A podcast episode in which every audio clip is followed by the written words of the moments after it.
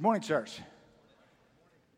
Today's scripture reading comes from Paul's letter to the Colossians, chapter 3, verses 12 through 17. Please turn in your Bibles with me, or you can follow along on the screen.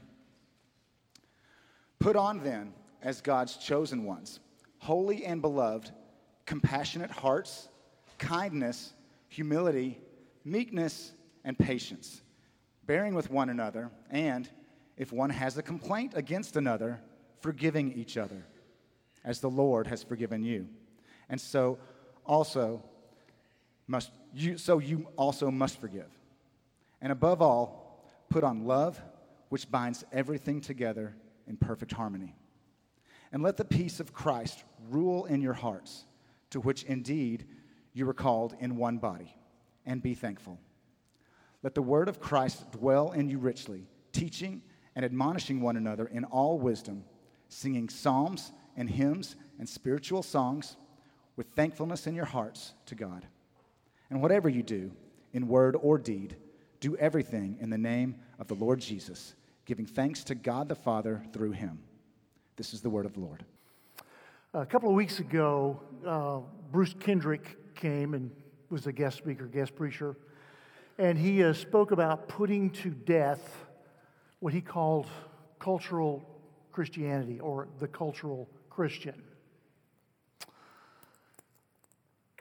The cultural Christianity trap is being surrounded by the trappings of Christianity, looking like a Christian, behaviors, music, habits, and friends, taking on that Christian image, getting into the Christian culture, maybe going to Chick fil A every now and then, going to church, appearing to lead a clean life, but really missing the essence of having a relationship with Jesus, having a form of godliness, if you will, but denying its power, as Paul told us in 2 Timothy chapter 3. Last week, Tom brought to us a follow up message in Colossians uh, and was uh, bringing us a, a challenge to put to death the sin that once controlled us and we had a whole litany of these sins that we all are very familiar with. We know them quite well sexual immorality, impurity, lust, evil desires, greed, which is also idolatry, anger, rage, malice, slander, filthy language. The list goes on, although that is the list in Colossians that Paul gives us.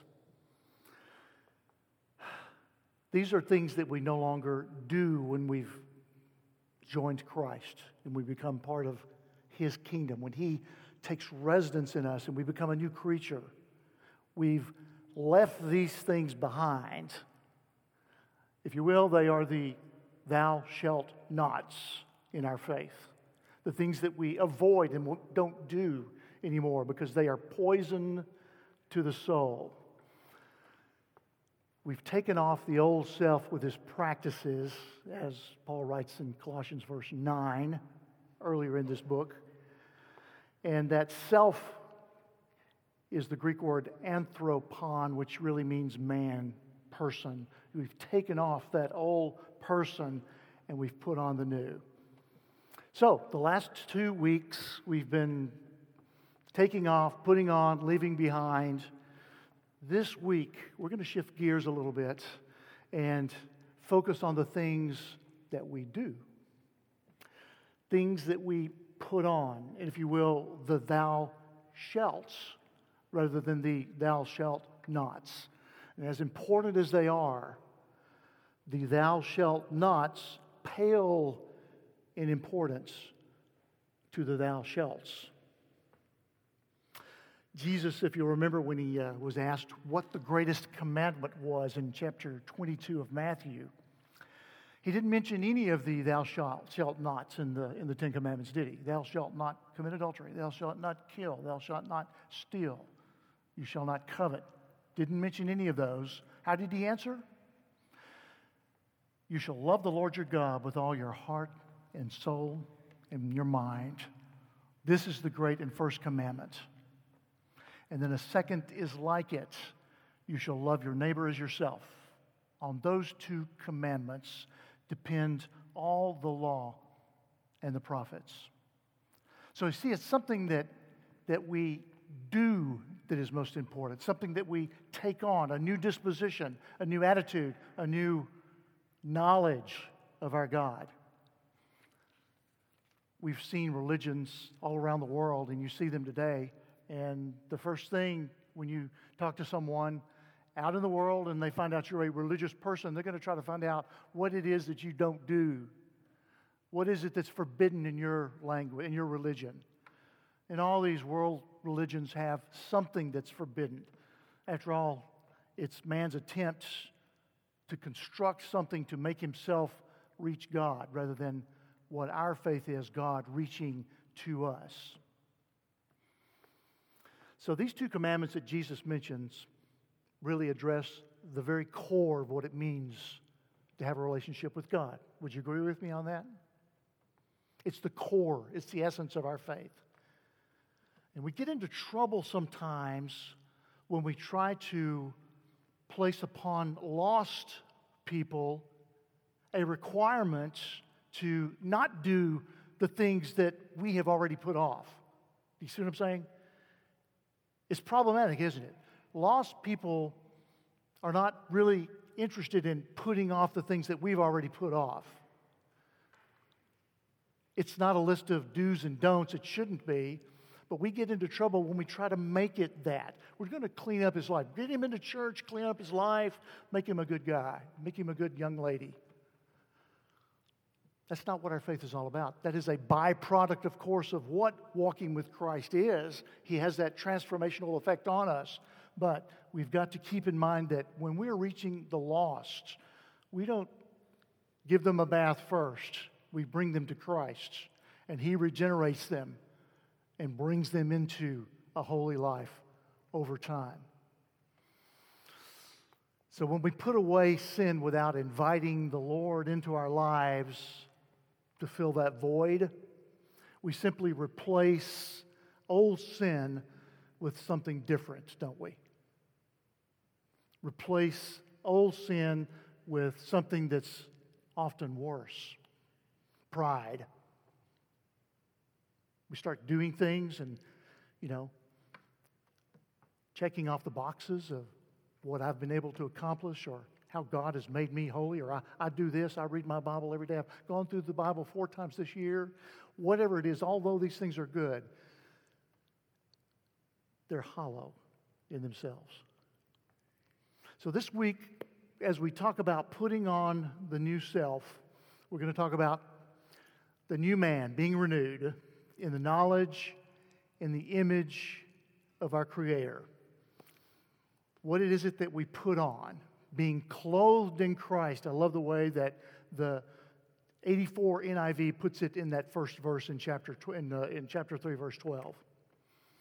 The believer's outward focus is one of the things we will consider this morning in verses 12 through 14. The believer's inward disposition is also something we need to take a look at and then the believer's life reflecting Christ in everything we do. Let's pray together as we go into to God's Word. Father, thank you again for your Word. Thank you for giving us truth. Lord, we thank you for the gift of the Holy Spirit who guides us in all of this truth and, and, and communicates and helps us to understand these things that our carnal mind is incapable of understanding otherwise. Lord, I pray that you'd open up our minds this morning, open up our hearts today to discern the spiritual truth in this passage. Draw us to yourself, Lord. Correct us, teach us, empower us that we will love you and love one another better. Lord, help us to reflect the glory of Jesus when we walk in your ways and Father, as we study, I pray, Lord, that you would help us as your Spirit fills us, just as He filled Peter and those early apostles after Pentecost. They were bold in their witness. Lord, I pray that you would make us bold, effective witnesses in our community in our circles of influence in the world around us. So, Lord, be with us as we study today. In Jesus' name. You'll forgive me this morning. I'm kind of losing my voice. It's been going on for about two days now. So if I kind of get to the point where I'm a whisper, bear with me. Hang in there. Hopefully, I can make it through this. So, to open up here, I'd like to just have you think for a moment. When people see you or you see someone for the very first time, what is it that people usually immediately noticed first about you? The very first thing. What is it they notice first? Think about that. Besides the genetic things like the color of your skin, or how tall you are, or how big your nose or your ears are, or those things that we can't control because of the way we were born. Our clothing is something that they notice right off, right off the bat, don't they?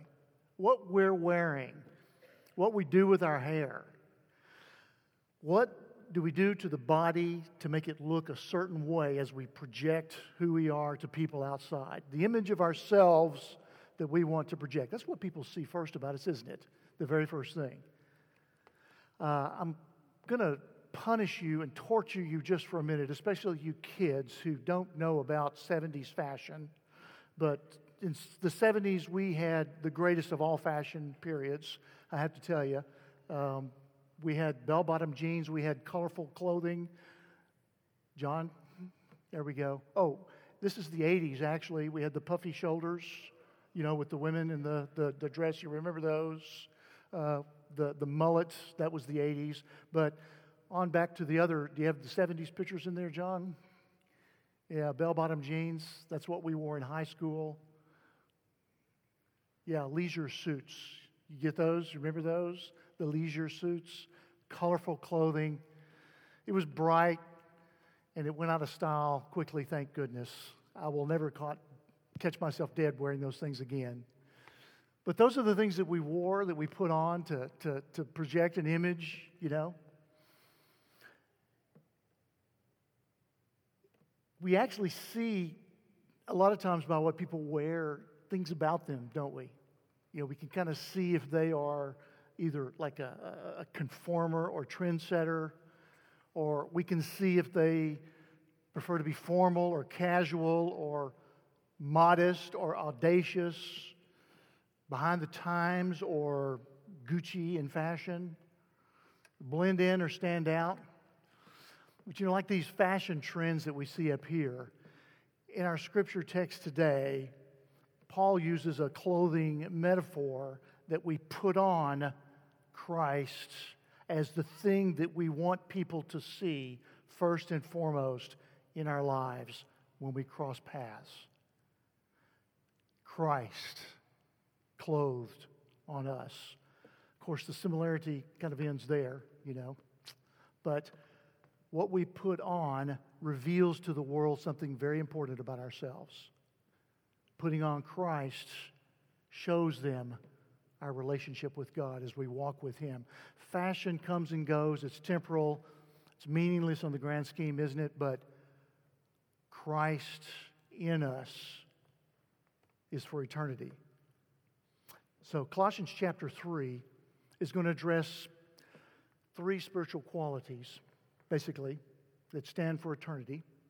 First of all, I, I, as I mentioned before, I want to dive into the first point, which is the believer's outward focus in verses 12 through 14. Let's jump back over to verse 12 and we'll read that again. Paul writes, Therefore, as God's chosen people, holy and dearly loved, clothe yourselves with compassion, kindness, humility, gentleness, and patience. Compassion, kindness, humility, gentleness, patience. Sound familiar? Sound familiar? Galatians 5:22 has a couple of crossover things, actually 3 to be exact, in the fruit of the spirit. Paul writes in Galatians of the love, joy, peace, patience, kindness, goodness, faithfulness, gentleness, and self control that believers are to have as they walk in the Spirit. It's outward facing. It's what we put on every day. It's the thing that others see, others as we have relationships with them, as we relate to them. Let's take one, for instance, gentleness. Gentleness, I think, is one of the most obvious things that I have seen. I, I've been walking through some, some things lately as a trustee at Hardin Simmons University, and, um, and good people disagreeing on some basic things. Good Christian people disagreeing on how to do academics. I won't get into the details of it here, but it makes all the difference in the world when we disagree, but we do it with a gentle spirit, doesn't it? Gentleness, gentle spirit. It's the opposite of being rude or self asserting. Gentleness is a delicate consideration of the rights and feelings of others, especially necessary in administering rebuke or discipline. So, when we go to discipline our children, what's going to be one of the most important things that we express to our children? A gentleness, a love.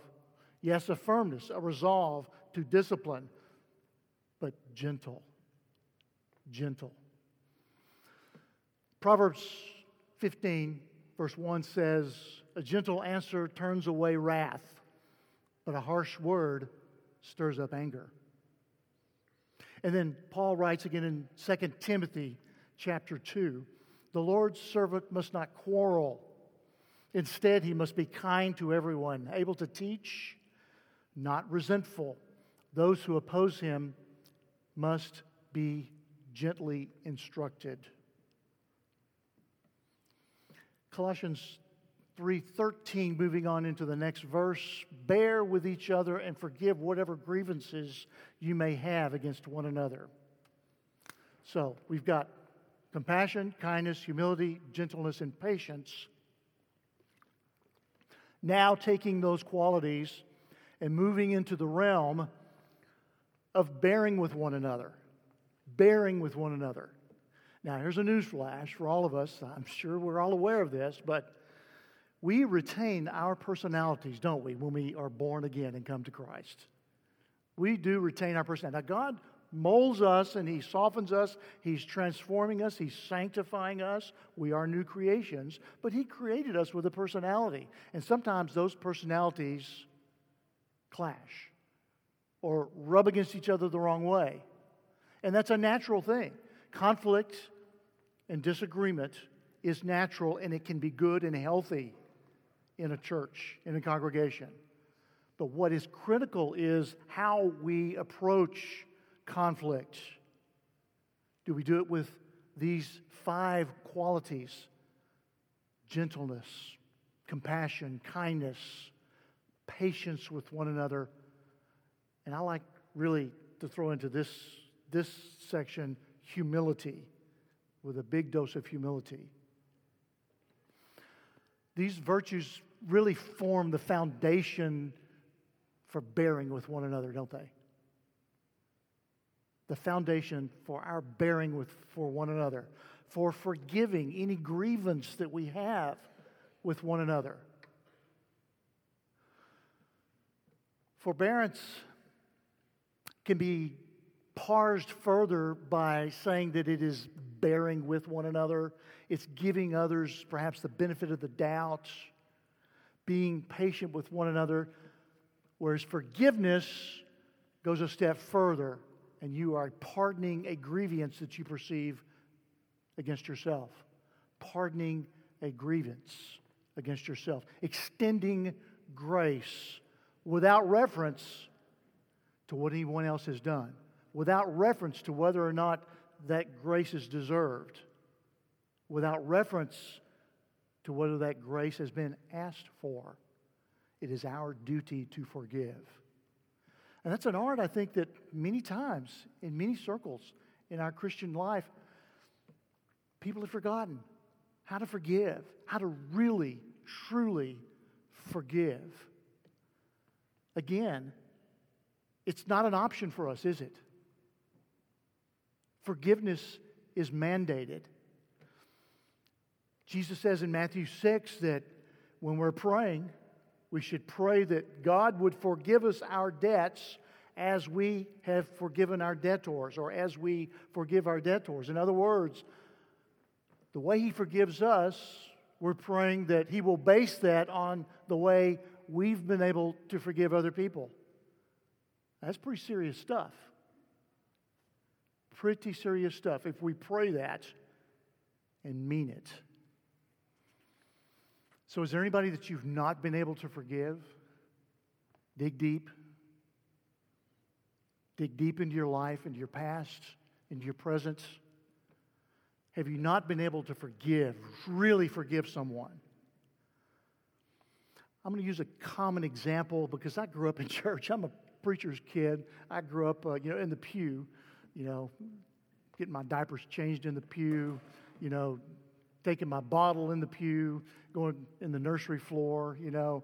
Uh, Dad was always at church every time the doors open. So I always have these church illustrations that I like to use, but but this is this is one that I think uh, that, that I think we would do well to, to kind of think about this a little bit. Someone or something has offended someone within a church body.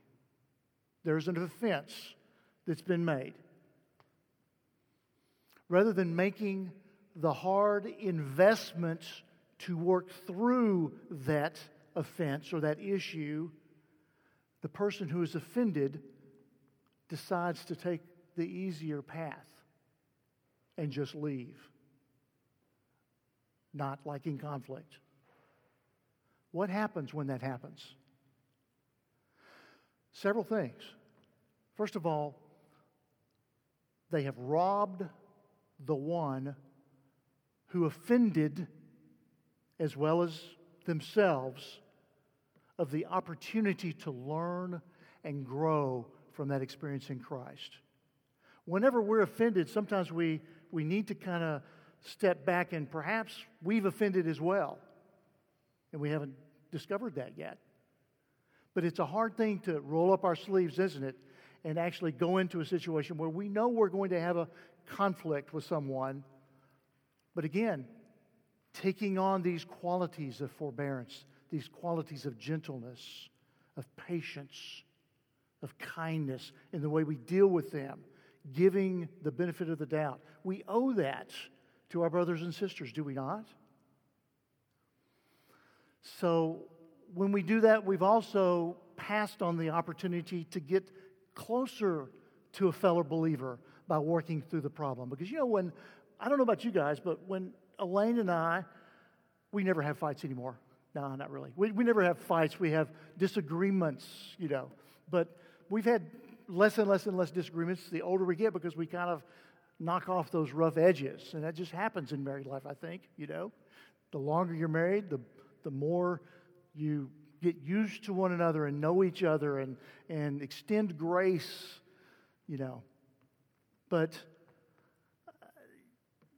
by having conflict with someone, experiencing that conflict, we actually have an opportunity to draw closer to them, don't we? Whenever Elaine and I have had a disagreement in our marriage and we've worked through that, how do we always feel afterwards? You know. You've experienced it. Closer. Closer. What often happens, though, is people leave and they take their problem and they transport it to another church. They kick the can down the road in regard to learning an important lesson that God wants them to learn now instead of dealing with the issue now. But here's the worst part of all of this failure to forgive leads to anger. And anger, invariably, if it's not dealt with, if it stays there over time, leads to bitterness. And there is nothing that will kill your spirit, that will kill the Spirit of Christ in you quicker than a root of bitterness. People closest to you begin to see it first, then it goes out to people you work with, then it goes out further and further until after a while you just become a bitter person. I've seen people like that in the church. I have experienced people like that in the church. It's kind of like a it's kind of like a splinter.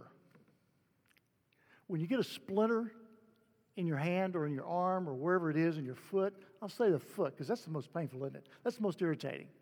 Get a big splinter in there, and what happens? It hurts, doesn't it? But what happens if you leave that splinter in there for a while? Does it kind of go away, you know, like a blister or something else? It's going to fester, isn't it? It's going to fester, it's going to swell, it's going to look ugly, it's going to, it's going to be more and more and more painful until you do what? Until you remove the splinter. Bitterness is that way.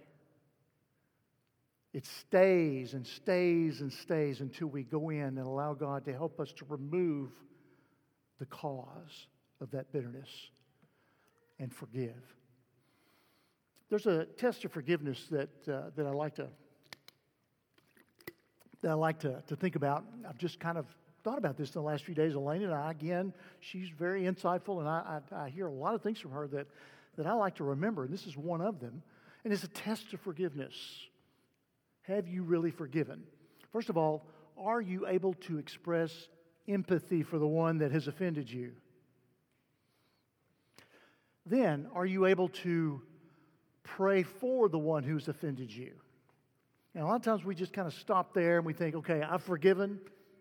I can empathize with them. I can pray for them. But that's as far as I'm willing to go. But the next step is are you able to thank God that the offense happened in the first place? Think about that. God, in His sovereignty, allowed that offense to happen.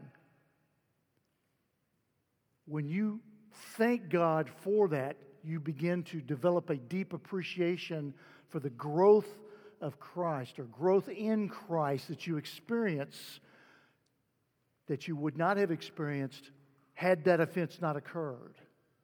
It's an opportunity for us to grow when we can actually come and thank God that this happened. And finally, can you thank God for the one who offended? Very good tests to see how deeply we actually have forgiven.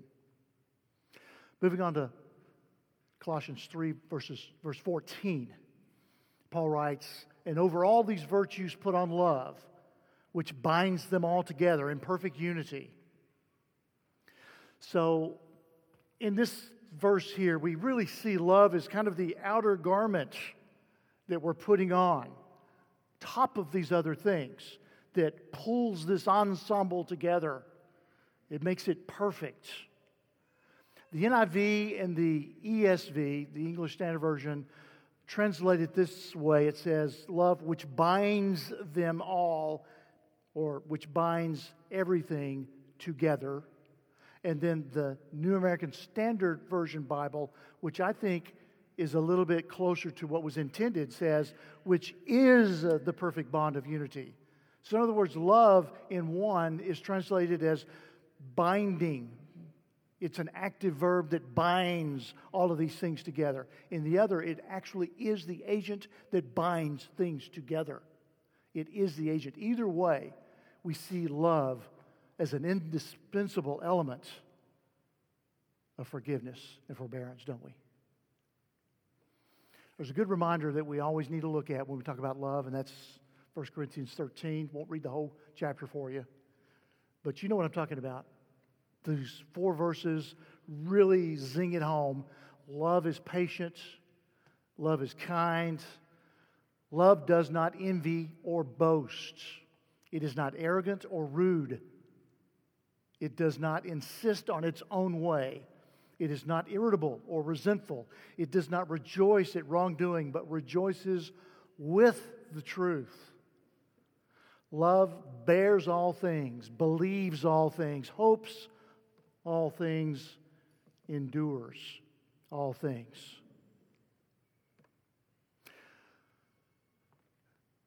The believer's inward disposition is addressed in verses 15 and 16. First Colossians, I'm sorry, in Colossians 3:15, Paul writes, "Let the peace of Christ rule in your hearts, since as members of one body you were called to peace, and be thankful." And be thankful. This word rule could be translated many different things. I think it's as good a translation as any to use the word rule, but you could also use words like arbitrate, control, guide, reign.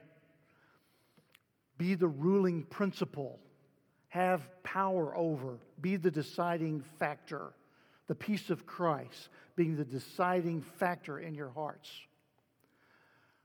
Another one is umpire or officiate, giving us that glimpse of it being a race that we're running. We're running this race, as Paul uses that analogy over and again, striving for the goal. Striving for the goal. So, the peace of Christ is a barometer in our lives. Certainly is with me. When I'm experiencing Christ's peace in my life, I know that God is with me. Now, I may be in turmoil in other areas, things may be upside down in other parts of my life finances, work, struggles with projects, kids having difficulties at school, things might be upside down. But when I've got the peace of Christ, I can live victoriously.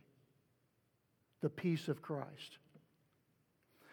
It's a barometer that lets us know when we are in and out of step with God, when we experience the peace that passes all understanding. It's that still, small voice inside of us that we hear and listen to in the midst of turmoil. It's that sense of oughtness. I am where I ought to be. Peace. Shalom. The Israelis still use the word shalom. Shalom, shalom, double shalom, double peace, you know. Harmony between your spirit and the Holy Spirit within you. Paul, again, in Philippians chapter 4 reminds us about this peace of Christ. He says, And the peace of God, which transcends all understanding, will guard your hearts and your minds in Christ Jesus. So as we as we look at this morning at this concept of peace, we need to ask ourselves, do we experience this peace? And if not, why not?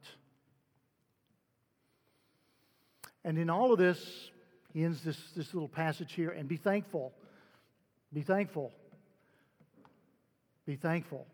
The, the, the word here, be, is actually become. That's actually the Greek word, become thankful. As if you're really not thankful yet.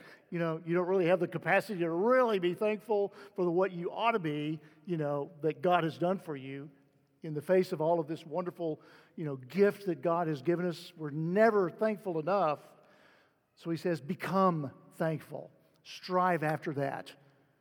Strive to be thankful to God in everything. Chapter 3, verse 16 goes on Let the word of Christ dwell in you richly as you teach and admonish one another in all wisdom. And as you sing psalms and hymns and spiritual songs with gratitude in your hearts. And again, I am so grateful to Andrew Babb, to Johnny, to Chuck, to the entire team that, that brings forward this music every week, that they put lots of prayer and thought into in bringing us biblically into worship. It is so important. There's a marked difference I think we'll all, we'll all agree between knowing Bible verses and Bible stories, between being able to explain theological formulations, between being able to reproduce all the right answers to spiritual questions. Nothing wrong with those things. We need to strive and, and, and learn the scriptures and parse them and, and see how they apply to our lives. But there is a marked difference between these things on themselves, in themselves, and letting God's word dwell in you richly. John 6 records an episode with Jesus and the Pharisees where, where he tells them, You study the scriptures in vain. There was nobody that studied the scriptures and pored over them quite like the Pharisees, was there? You study the scriptures in vain. You believe that in them is life, yet you refuse to come to me, to whom the scriptures testify. So there's a, there's a type of Bible study really that, that is pretty worthless. I mean, I think really, I guess Bible study in some form or fashion can always lead to good because God's Word can always open up Him to us. The Holy Spirit uses God's Word to open up our minds to Him. But there's a type of Bible study that is informational only. And I've, I've been in classes where this is certainly the case informational only, conveying information with no real application, resisting any real self examination, any pursuit of a conviction of sin, resisting any transformation of heart. But the Word of God, applied as it should, should lead us to relationship with Jesus. Yes, we want to gain all the information we can. Yes, we want to strengthen our doctrine. Yes, we want to know why it is that we believe what we believe. But if we've done all of these things and we've missed Jesus, missed a passionate love for Christ in our lives, we've missed the boat, just as the Pharisees had. Philippians 3 says it this way but whatever was to my profit, I now consider it loss for the sake of Christ. This was Paul, having studied as a Pharisee himself and gained high ranks as a Pharisee and worked hard. He considered it all loss for the sake of Christ. What is more, I consider everything a loss compared to the surpassing greatness of knowing Christ, for whose sake I have lost all things. I want to know Christ and the power of his resurrection and the fellowship of sharing in his sufferings, and so somehow to attain from the resurrection of the dead. Finally, we end up in Colossians 3:17. And I think this is a perfect capstone for the end of this section of the, of the book. He simply says, And whatever you do, whether in word or deed, do it all in the name of the Lord Jesus, giving thanks to God the Father through him. So we could kind of look at this maybe one of three ways. We could say, well, this means that we're looking at it in dependence on the Lord. Whatever we do in word or deed, do it in the name of the Lord Jesus. We're doing it in dependence on the Lord for everything. Or we are recognizing the authority of Jesus in everything. These are both true. But I like to also think of it this way as followers of the Lord Jesus, we are his representatives. We represent Christ when we leave this room. And in it too. but we are Christ's ambassadors. If we lose our effect for Christ on those outside of our body, we've missed a lot. We've missed everything. There's a guy I knew back in college. Andrew was his name. We got a lot of Andrews in here. I know Andy, Andrew, a lot of, a lot of folks in here. But uh, he and I were in the cowboy band together. We were tuba players. We had a big band at that time. I was, a, I was the section leader. We had six tubas. Uh, it was my last semester. I'd already graduated. I was in a, taking a, a semester of graduate school before Elaine and I packed up our bags and went to Taiwan as missionaries through the IMB uh, to do a two year missionary journeyman volunteer program. Really wasn't volunteer, they paid us. Didn't pay us much. Might as well be volunteer. But, but uh, my last semester was grad school. We were getting ready to depart for Taiwan. And uh, there was this young man who was a freshman that year. His name was Andrew. And he was a freshman, Andrew, with an attitude. Seen some of these guys like that. Big attitude. He was incredibly disrespectful of any kind of authority. He had a chip on his shoulder, a ton. He was rebellious. And what's more, he had an earring. Back then, that was a big deal. Now it's not so much, but he had an earring. He had a tattoo, you know. Can you see? Just fill in the blank. He had whatever, you know. He also had long hair. He was sloppily dressed. Anything that you could think of in his life that was a rejection of authority, he had it. And I was his most immediate authority that he rejected as section leader of, of, of the tuba section there. So, what do I do as the good section leader? You know, the guy who just graduated, the guy who's about to go out and do missionary work overseas. Well, I came down on him hard. I'm going to teach this guy a lesson. I'm going to teach him how to be a good band guy. I'm going to squish him. I judged him, first of all, didn't I? Just by the things that I just told you, I judged him, didn't I? I judged him. I made it my business that fall to put him in his place, to correct him, to make sure he respected authority, which really meant me. Squashing him, humiliating him, calling him out in front of others, whatever chance I had to do that, I would in a very smart kind of way, of course, you know. Somewhere in the course of that semester, thank God the Holy Spirit lived in me, still does. He began to convict me of that. And you know that still small voice I was telling you about a minute ago? It also has the other effect. It has that irritating effect that, that pokes at you and goes, Really? Seriously? You're a believer and you're acting this way? What I finally realized was how quickly I had forgotten the low place that God had called me from just three years earlier to come to Hardin Simmons and study. I was completely devoid of compassion, kindness, humility, gentleness, and patience.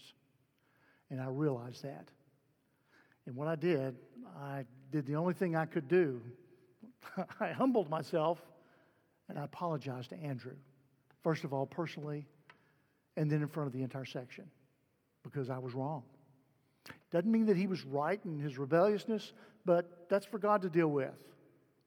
I was wrong. Well, we went on to Taiwan and did our thing, and two and a half years later, we came back, and Andrew was a senior.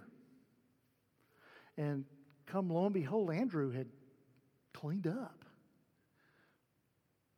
He didn't look the same, he didn't act the same.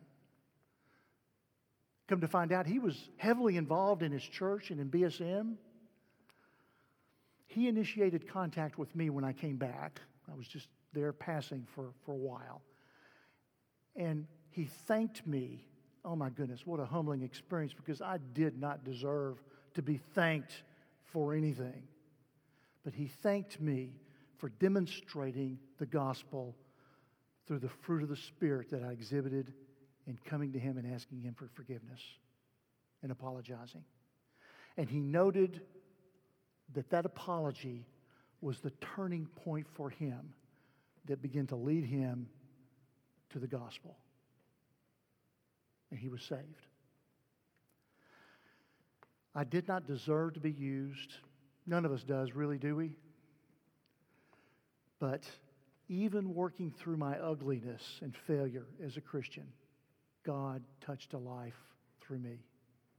He wants to do that through every one of us, every day. Compassion, kindness, humility, gentleness, patience. Let's put these things on and wear them with pride as representatives of Jesus. Let's pray together.